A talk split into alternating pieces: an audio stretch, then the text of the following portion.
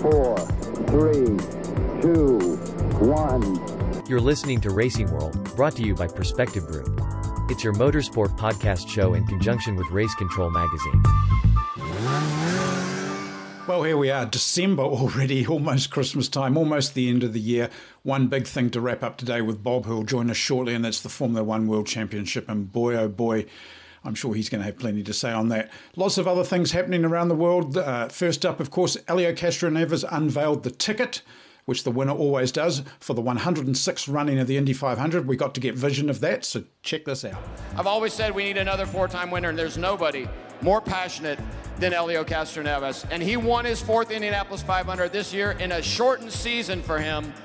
And nobody in the history of our 105 runnings of the Indianapolis 500 celebrates like Elio Castroneves. Super excited to be here, and um, I, I can't thank enough all of you and all the fans again for uh, an incredible year, incredible um, uh, victory, and uh, without you guys, I wouldn't be able to do what I what I love to do. Nobody since 1992 has had a chance to win five. 2022, you coming back? Of course I'll come back. I, I, I wouldn't be here right now if I didn't think I have a chance to fight again for the number five. And I'll tell you what right now, we are working very hard. So you better show up next year because something really special is going to happen. And I can't wait to be back in the race car again. You guys uh, with me? Five, four, three, two, one. Let's see it. Woo!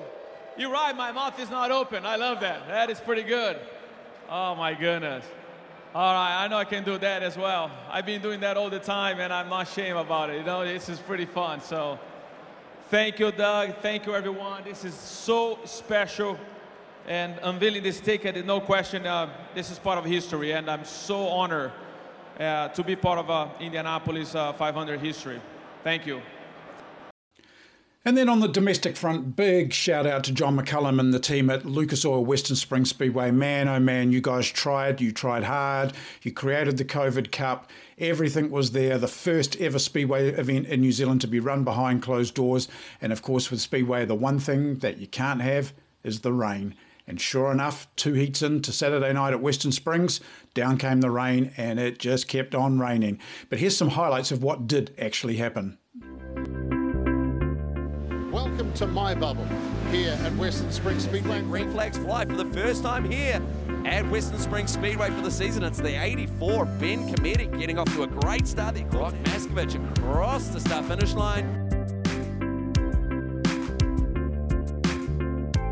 Michael Pickens jumps in into Midas turn number one, sliding up the track. There we go, and that's that Candia automotive machine of Eric Smith running in the third position. We can see some water starting to appear on the lens there.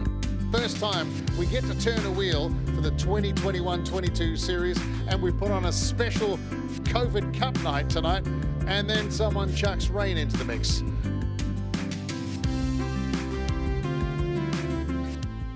As you can see on, on your screen or on your TV at the moment, the rippers going around that opens the surface up. That will then absorb the water rather than letting it sit on the top. And then we'll just go back, once the weather clears, we'll just go back to a wheel pack situation, pack the top down, and we'll probably have a better track than what we started with. Let him finish his chips. Because of social distancing, we can't share anything. I can't help him eat his chips. So, no, you just eat your chips, uh, Jonathan, and I'll, uh, I'll talk to myself.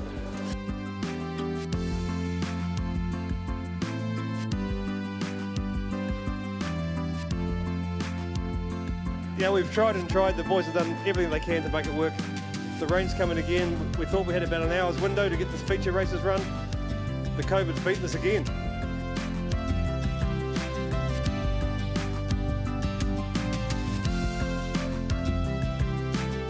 And we'll catch up with things at Western Springs over the summer. Obviously, my production company's involved in that, so it gives us a really good insight into that. Other news that's just come to hand, we'll talk about the Formula One Junior Test. Uh, James Hinchcliffe announced this morning that he's stepping down from full time IndyCar.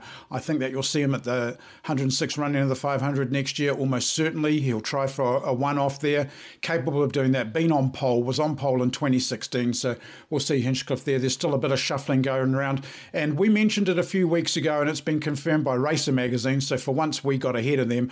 And the fact that Blair Julian taking up a senior management role now at Ganassi Racing and stepping down from being crew chief of the number nine car. So the Wolfpack's now lost the head wolf, you might say. But Blair just got so much uh, potential in front of him uh, in that role, and we'll probably see him on the timing stands come May as well. So big, big things happening at Ganassi Racing. Big year for Dixon next year as well. I feel uh, they always like the uh, to use a, a, a, term that Craig Baird once used, retribution, and I think that Dixon will be out for that next year to prove once and for all he is one of the greatest all-time IndyCar drivers. Anyway, we'll probably chat more about that. This could be the final show of the year because we're well into December now. But let's get down to Formula One and talk with Bob.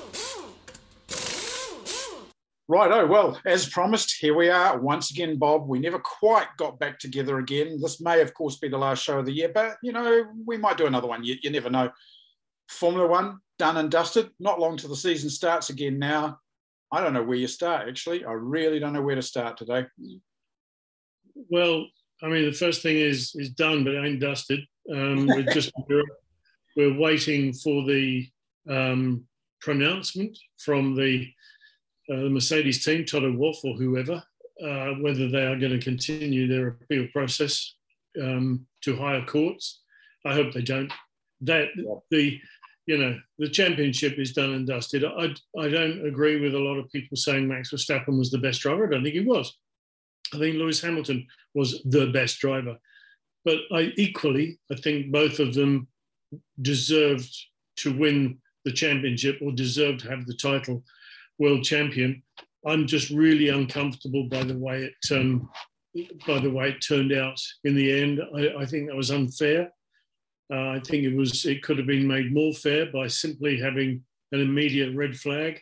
Yeah. Everybody comes in, everybody gets in the positions they should be in everybody then um, has a race, all on the new tyres they want. It'll be Max and, and Lewis on the front row. We would have had a race to the end. Yeah. Um, We've said it, we, we, it, it, would not have disadvantaged other drivers either, like um, Carlos Sainz, who had no chance. He was stuck in the second batch of, of cars that were not allowed through to unlap themselves. He would have had a chance to um, to maybe fight with Verstappen and Hamilton. Who knows? They would have gone off. He would have won. So I think we, I think we have had a. Um, uh, I, I don't like the way it ended, and there is no precedent for the way it ended. It was totally against all precedent the way it ended, and I just feel very uncomfortable for that. That it was done probably with the best will in the world by Michael Masi to yeah. do it that way, to actually have have a have a finish, but he could have had a finish under a red flag, and he could could have avoided a whole bunch of rubbish um, by doing that. But anyway, you know, it's it's once again uh, you call it Monday morning quarterback, call it what you like. It's easy to make that decision. Me sitting here, or that opinion, me sitting here with having no skin in that game. Uh, but he's the man under fire at that particular moment. Added to which he was bloody under fire once again from the two stupid team principals lobbying him. I'm glad to see the FIA have now outlawed that as the, of this morning. They're writing a rule that there will be no lobbying from anybody onto yeah. the um, race directors. Well, the race director, end of the day, the race director has a job to do. Whether you like it or not, he has a job to do. Just leave him alone and let him get on with his job. That's he's under enough pressure to keep the thing going at any given time. Just before I go on, looking back at that, I know we debated it quite some time ago before we even started this podcast show. There was an Indy 500 that got very close to a similar situation, and they chose to red flag and then did effectively a, about a, a 10 lap dash from memory. I, I think when you get that close to a finish, you do have to adopt that philosophy because it was either going to finish under yellow or as we had a, a, one lap sprint, and neither of those are necessarily very fair. If it had finished under a yellow, then you can guarantee Horner and Co would have been having a massive whinge and you yeah. know, would have been robbed yeah. and everything. It's a very, very unfortunate situation. I think amazing effort by Lewis. That last quarter of the season, he just came back strong. Mercedes played some good cards, but Red Bull played some very good cards too, you know, like using Perez to help draft Max round in qualifying. Very, very smart. Um, I thought uh, Sergio, you know, played his part as the team number two far better than, and, I, have always been a, a, slight soft fan of his, but far better than what Alex Albon ever could have. So Perez will be uh, in the good books with Dr. Helmut Marko, that's for sure. Yeah, yeah, probably so. I mean, the, the, fact of the matter is that the winner of the championship is the driver with the most points. Yep. Max Verstappen, in that case, deserves it. I don't like the way, and um, I've never been shy of saying I don't like the way that Horner and um, Marko go about their business, with being seemingly the, you know, they're always doing it against us. They're always doing that. Yeah. That even happened at the end of the race when Horner was trying to get the cars removed, the lap cars removed between Max Verstappen and and um, Lewis Hamilton. He was on the radio then to Michael Masi, and uh, Max Verstappen was saying, "Oh, typical, they're all against us and all sorts of things." They have got a major chip on their shoulder, the whole team that they need to get rid of. Stop, you know. And, and a lot of Max's driving was questionable, to say the least. Um, uh, but uh, and I don't think any of Lewis Hamilton's driving was questionable, with the possible exception of Silverstone. Um, so I think Lewis Hamilton was the best driver. But the fact is, the best driver doesn't always win. No. And um, the best driver did not win in this case. Max Verstappen did. Therefore, he is the best driver. He's the world champion this year, and good on him. I didn't. I wasn't rooting for either one in that race. No, either one. I just wanted to see a damn good race. That's all. And we had a good race at the beginning. We had a good race between Hamilton and, and uh, Perez in the middle, and we had a hell of a race at the end. The rest of it, to be honest, was fairly ordinary because Lewis Hamilton was driving away at will and stayed driving away at will. So was he screwed at the end? Yes, he was. But the alternative, I don't know. I'm not going to no. criticize it now. Well, those things. The, the, big thing too for Mercedes is obviously they walk away with an eighth constructors title, which is something that's kind of got lost in all of this, and and we know yeah. how important that is to a manufacturer. That's that's money in the bank, eh, well and truly. It's uh, pit lane priority for next year, all sorts of things, and for Mercedes to be the number one constructor at the end of the era of this type of car as well is you could call that mission accomplished because 2022, all new cars, all new way of doing things. Uh, we'll see who comes out of the blocks firing on that. I got a thing here. I've been dying to do this for you because you know how well I'm into stats, especially after all our years at Indianapolis and dealing with Americans and stats and traditions. So I got this actually from one F. Alonso the other day, and here it is. In 2005, when Fernando won his first world championship, sorry, I got to put my glasses on to read his email he was 24 years old. And yeah. and the person that uh, came second that year was 36 years old. His name was Michael Schumacher. Yeah. 2021, the winner of the world championship, Max Verstappen, and he was 24 years old. The person who came second in the championship, Lewis Hamilton, and he was 36 years old. There you go there's a little stat for you. Yeah, well, um, I'm proud of it anyway. What can I say? It's um, I've forgotten the forgotten that Lewis Hamilton was 36. I thought he was younger than that, but anyway, that's what he says. That's what he says. Um, quite a yeah. little list anyway. A, a, 24 and a 36, uh, you know, multiple years apart, but anyway, the championship's done and dusted. Uh, uh, Ferrari, I think, did a good job at the end. They they outclassed your, your mates at McLaren, but as we said, we think that the development that stopped at McLaren was more towards 2022. Big turnaround now for Alfa. Obviously, both drivers gone, new drivers in next year. Be very interesting to see how that goes. A lot of weight on Valtteri Bottas to kind of turn that team around a little bit in many ways. Yeah, yeah, there's there's all sorts of things that are going got to go on with all sorts of teams. I mean, Danny Ricciardo really has to look at um, look at his driving, how he's driving, and step up because he's not he's no. not worthy of that seat when Lando Norris is doing what he's doing in the car. And you can only try and beat your teammate. And and frankly, um, Ricciardo, on balance over the year, has not been near Lando Norris. No. And I accept the fact that the only race they won this year was run by Danny Ricciardo. Uh, so, you know, obviously it works for him now and again. But uh, it's consistency that brings you up in the championship, and, and that didn't happen. Yeah, the, probably saw the bits, reverse of that at Ferrari, yeah. where Sainz, who was also new to the team, just like Ricciardo was at McLaren, actually rose to the occasion across the championship year, and Leclerc kind of didn't. So it went the other way. And Carlos openly admitted, just as, as Ricciardo was earlier in the year, these are new cars for us. We've got to adapt to them. And, I, and Carlos did a good job. And he ultimately he outshone Charles Leclerc at Ferrari. But I think that that's a strong pairing for the future. Yes, he did, and I, I, said at the beginning of the year, I think it's one of the strongest driver pairings that um, mm. that there are there. So yeah, it's it's going to be interesting. Just going back to the Masi thing now, if the if the um, if the race director can change the rules or adapt the rules or take a view on the rules as they are written, that effectively means he makes a decision. Does that now mean that there's no rule book at all? It's just done on the opinion of the race director?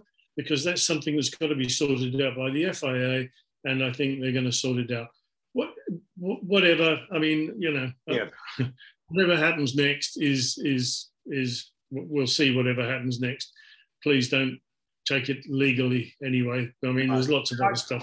I could carry on about I could carry on about this subject for the next hour, but everybody in the world with a keyboard has had a say on it, and I'm I'm, I'm kind of over it to be honest. Red Bull have already announced that if Mercedes appeal it, then they'll appeal the appeal, and it'll just just yeah. on. So it's like let it go, moving on, uh, and, and that's the way it is. And as for yeah. Michael Masi, look, he's a great straight shooter guy. I knew him in V8 Supercar days. Um, I don't think it's time to start a witch hunt necessarily in his direction. Uh, these a lot of these things are heat of the moment decisions, no different than say Toto throwing a headset or Christian doing whatever Christian does.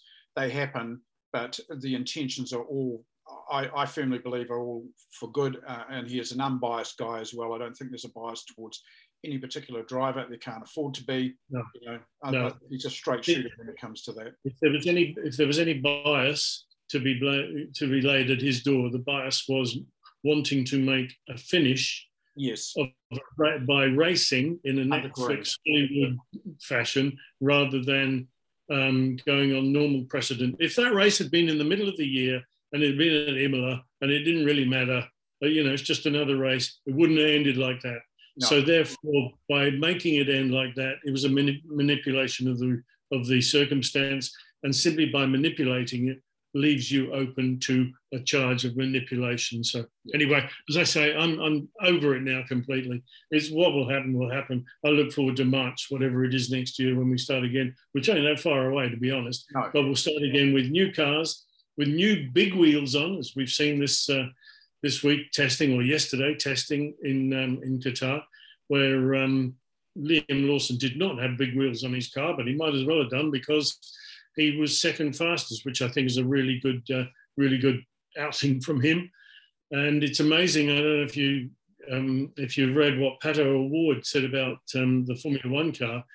He said there is nothing like it in the world. Nothing prepared him for that car. Nothing in IndyCar, nothing anywhere prepared him for that car. So there's people say, what's the difference between IndyCar and Formula One? There's the difference. Well, there is the, the interesting thing from Pato in a comment that I read today, which came out of, you know, the Arrow IndyCar team as opposed to the McLaren Formula One team, but same organisation, was Pato was saying that he was totally wrecked after the test. Um, yeah, he's dead. He's neck. Yeah. To yeah. drivers uh, that have come over from Formula One to IndyCar, including Grosjean, Hulkenberg, you know, various others, even Callum Ilott, they've said, God, these things are hard to drive. They're physical. I'm absolutely, you know, buggered.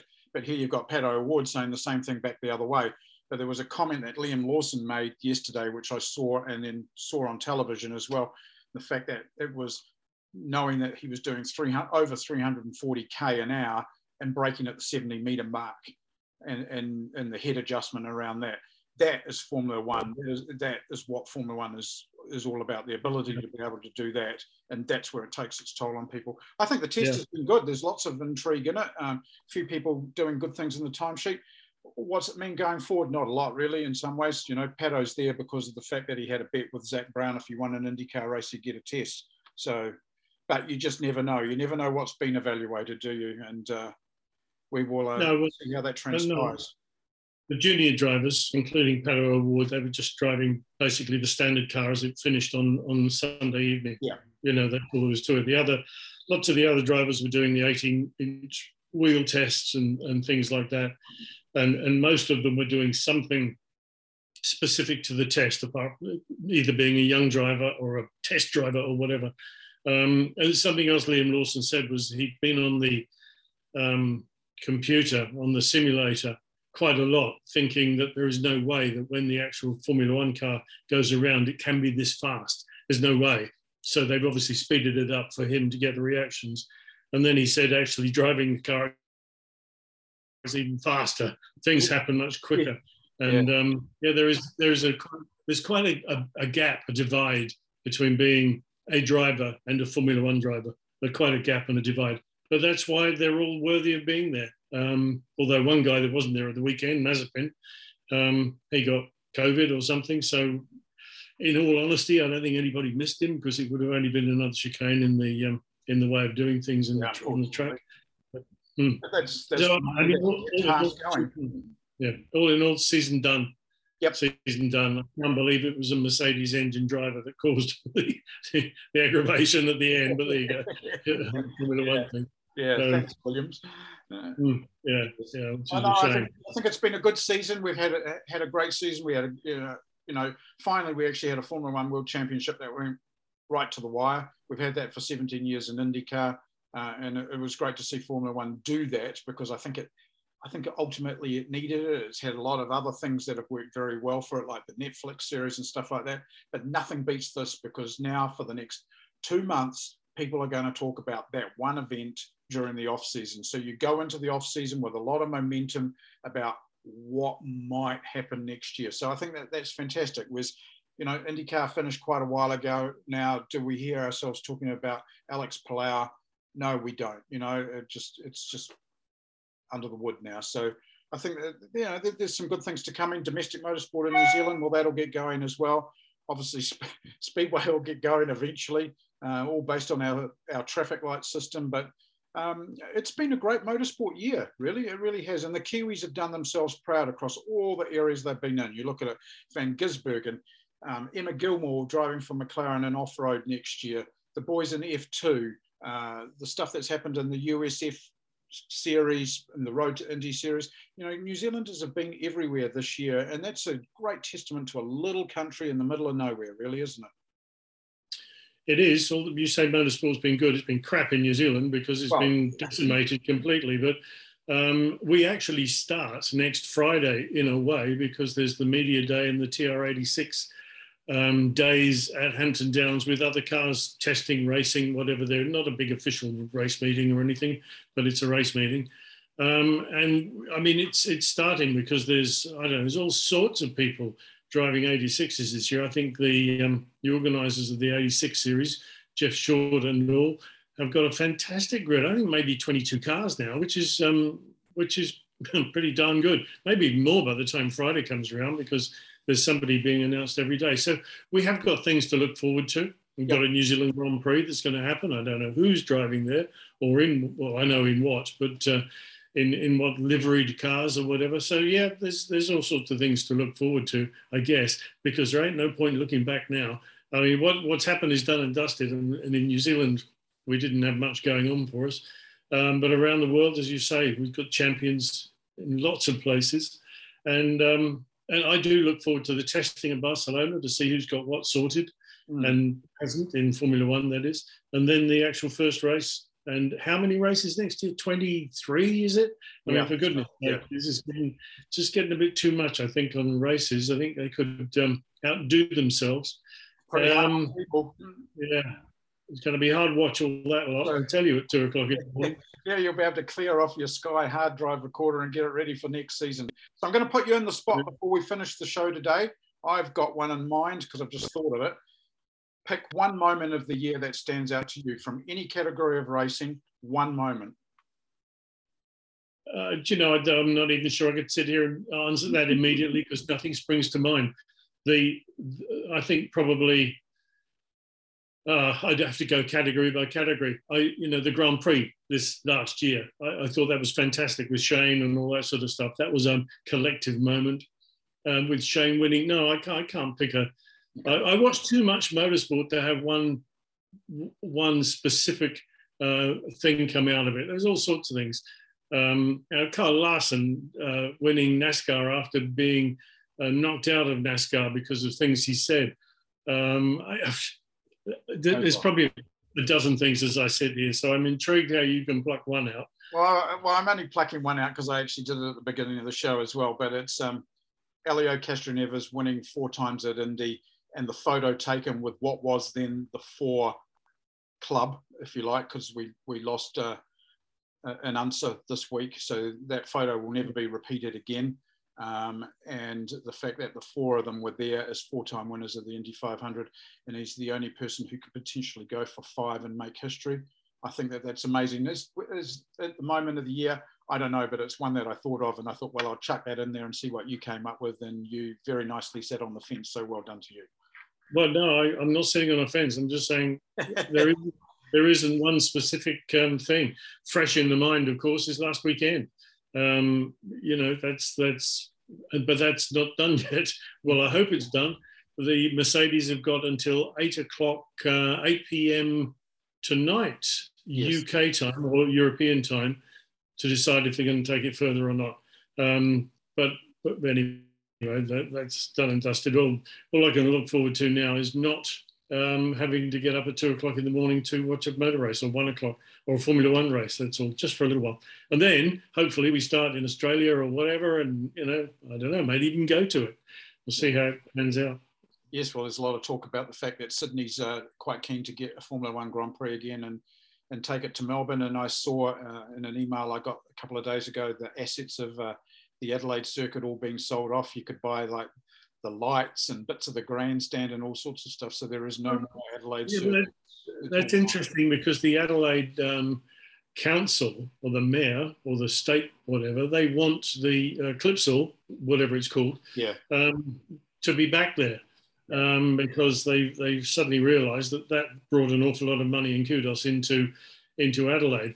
I think Melbourne will keep the Grand Prix. I don't think that um, Sydney will wrest it from them because Melbourne does it does a damn good job around Mel- uh, Albert Park. That's a bloody good place for a race. Wherever you have it in Sydney, well, if it's a street race, where the hell are you going to have it in Sydney as a street race? I don't know, but, but they've obviously got ideas. But no, I mean, I did re- notice uh, or read something today that it's intriguing that um, because Formula One has got so popular at the moment around the world, Netflix, America, whatever, and all this going on. I mean, it's on the newscasts. You know, on, on our news, it's there. Yeah. Um, that all the circuit owners who have Grand Prix are rushing to get their contracts mm-hmm. done because they realise there are so many new people that want to have Grand Prix in their countries, and they can't possibly go to them all. Can't do more than twenty three. Although I said that, uh, twenty. Um, so yeah, it's inc- interesting that uh, at the moment, uh, Liberty Media, the FIA, Formula One are riding riding a bit of a crest of a wave. So hopefully we get that crest to continue. Our dear friend Bernie would have liked that because he would have been able to play them all off against each other and watch the dollar value go up, up, and up, and then play the yeah. same game with all the broadcasters, as I only know too well. So, well, I'm going to leave you with it. We'll probably catch up next week and look back at the season, the highs and the lows, and it'll give you a chance to think of a few moments. Great week for Formula One, really, at the end of the day. Let's just hope that it ends how it ended on Sunday. We don't need any more carry on. Enough said on the matter. Max Verstappen, world champion. Mercedes Constructors champion. See you again in 2022 Formula One. Bob, it's been fantastic this year. As I said, let's do it again next week and review the entire year, pick our moments of the year, and uh, and look back at it. To everyone that's watching the show today, if you've got a comment or you've got a moment, then send us a comment and we'll talk about it next week. Uh, no matter what the comment is, and maybe it might even be one that's equal to ours. Mm. Yeah, well, yeah. Please comment. I love uh, I love arguing with people. so, yeah, go for it. All right, DT. Thanks very much. Now you're most welcome. Thank you again for joining us on Racing World, and we'll see you again next week. That's Bob McMurray, my great mate that we've spent nearly most of the year apart from each other, but we'll get back together one day soon. Well, there you go. That pretty much wraps it up for, I think, probably 2021 in terms of the number of shows. We've made 46 shows this year. There's been over 19,000 hours viewed on YouTube. So I thank you from my heart for that. This has been a, a, lifelong creation, and the technology we have these days enables us to do it. So don't forget to share and like and subscribe to us. There will be things coming, uh, maybe not a full show until January, But I uh, wish you all the very best, no matter where in the world you are for Christmas. Thank you for supporting this. We've got some great things in mind for 2022, including returning to Indy. So just wait. Until then, take care, stay safe, COVID safe. All the very best to you and your families. And thanks again for supporting Racing World.